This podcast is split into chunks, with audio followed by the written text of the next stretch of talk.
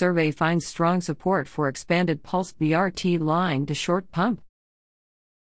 Nearly three quarters of the 1,378 respondents to a recent GRTC slash Plan RVA transit survey would use public transit to commute between, to or from the West Broad Street corridor and Henrico's West End if it were more available, data from the survey shows.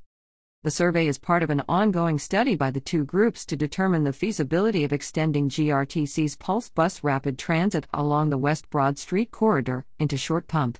The Pulse currently provides frequent service, typically every 10 or 15 minutes, depending upon the day and time, along a 7.6 mile loop at 14 stops between Rocketts Landing and Willow Lawn.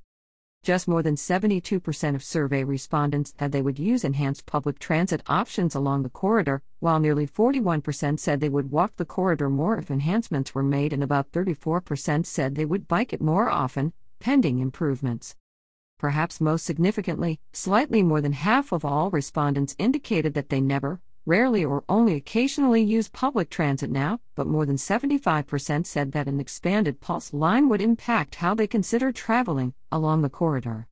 If Pulse service is expanded in the region, survey respondents hope it will include stops in Short Pump, 253 respondents, and Innsbrook, 71. West Broad Village, the Parham Road area, Libbie Place, and various shopping centers along the corridor also received votes. Most respondents, just more than 80%, indicated that they currently travel the corridor on both weekdays and weekends, with shopping, nearly 77%, work, about 45%, and residential, 33%, destinations topping the list of reasons. About 22% of respondents said they travel the corridor at least daily, while about 30% said they do so only weekly, and nearly 28% said they do so occasionally. 86 respondents indicated that lack of transportation has prevented them from finding work or keeping a job, either because of lack of transit to potential job sites, 45%, or lack of transit options near their homes, 36%. Among respondents, 527 cited public transit enhancements in the corridor as their top transportation desire, 198 favored reducing traffic congestion, and 190 picked enhanced corridor safety. The survey also invited respondents to identify transportation barriers that they witness or experience along the corridor currently, and they identified more than 3,600, including inadequate crosswalks, bicycle facilities and lighting, missing sidewalks, lack of parking near transit stops, aggressive driving, and a lack of bus stop shelters or benches, among others.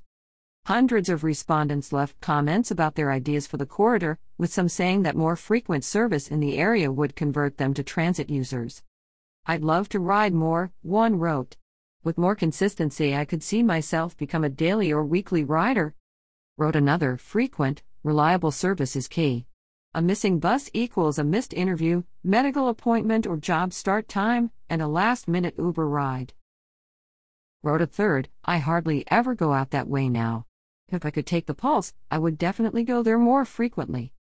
Respondents who left comments often indicated that transportation enhancements, in any form, are needed along the corridor to make it safer and more inviting to a range of travelers. There is a massive overhaul that needs to be done in order to make Richmond slash Henrico anything but car centric, one respondent wrote. In its current form, this area does not feel safe, accessible, or welcoming for pedestrians or cyclists. This change would require some massive changes throughout the corridor, but they are necessary in order to progress as a city slash county. Car centric infrastructure was developed to be exclusionary. It is time for RVA to reform this and create infrastructure that is accessible for all. Short pump is often a traffic nightmare. I think most people would agree on that. One respondent wrote in asking for better bicycle and pedestrian access. To get around the short pump area by any means, other than a personal automobile, is nearly impossible. Considering how many people are now living in the area, there absolutely should be better pedestrian and bicycle infrastructure to make the plethora of commercial offerings accessible to people without having to add cars to the streets. Others said they feared the extension of the Pulse service deeper into Henrico. I do not want any more public transportation routes into Short Pump, one wrote. These do nothing but import crime and trouble.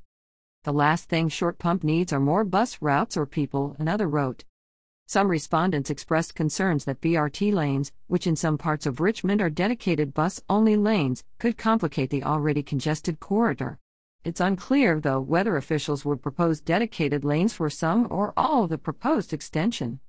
Where BRT is built partially determines a route's design and features, according to the Plan RVA survey report. For example, only the most congested areas call for dedicated transit only lanes, However, things like platform level boarding and off board fare collection are more key to BRT.